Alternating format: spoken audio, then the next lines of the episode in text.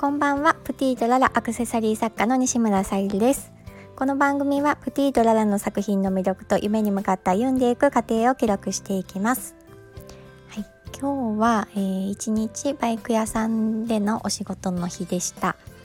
で帰ってきてから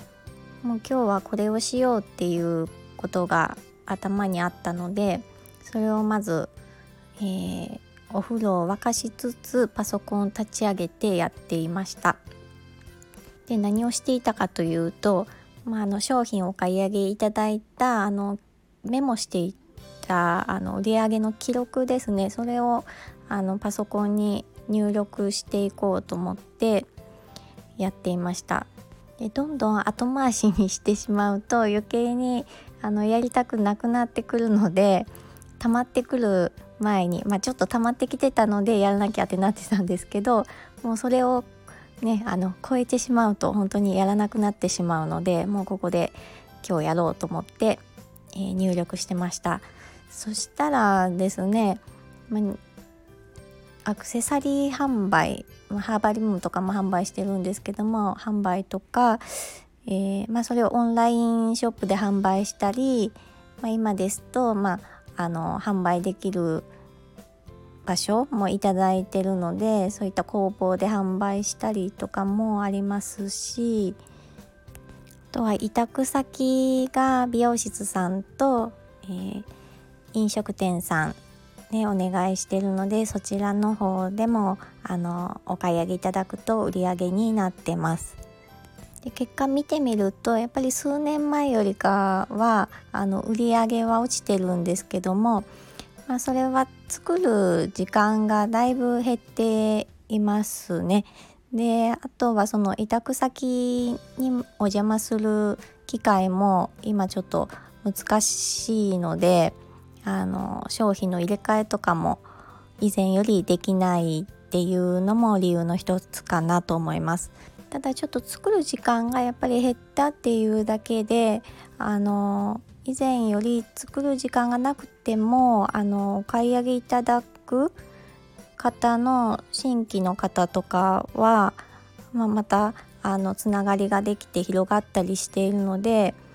うん、そこはあまりマイナスには捉えてないですね。ただまあもっと時間を作っていくことを心がけていますしこれからあの時間が取れるような生活になるように、まあ、あの最初に話しているように夢に向かって歩んでいく過程なので今いろいろ調整しています。で今日数字を見てあの思ったのが、まあ、あまり私数字得意じゃないのであのしっかり記録をしてデータを取ってっていうのをしてなかったんですけども、まあ、今回ちょっとあの整理をしたことによってあ以前1年間であ28万売り上げたんだとか思うとあなんか自分でちょっとすごいことだなとは思ったんですけどまあでもねあのたくさんハンドメイド作家さんいる中で1ヶ月2ヶ月でその金額いってる方とかもいらっしゃいますしで私の場合はその売上分も全てほぼもう材料費それ以上に多分飛んでいっているので あのなんだろう売上はあるものの利益としてはほぼほぼないのと同じなのでまあでもそのうん利益はないんですけど私の、まあ、プラスに考えるところは あのその材料費にしても、まあ、次の投資だと思って使ってます。なのであんまりマイナスには捉えてなくって、まあ、きちんとねしている人だとちゃんとあのこれだけ売り上げたので、まあ、その中から、まあ、材料を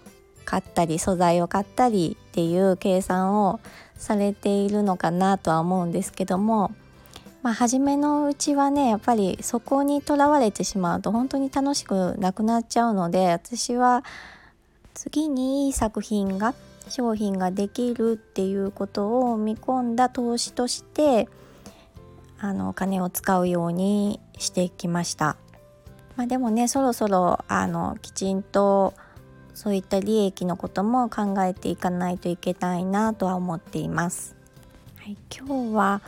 まああのゼロから始めた私でもあこれだけあの収収入売り上げ があったんだなっていうのとどこを目標にしているのかでも変わってきますけども初期の頃のハンドメイド作家さんは特にね道具とかも入れますし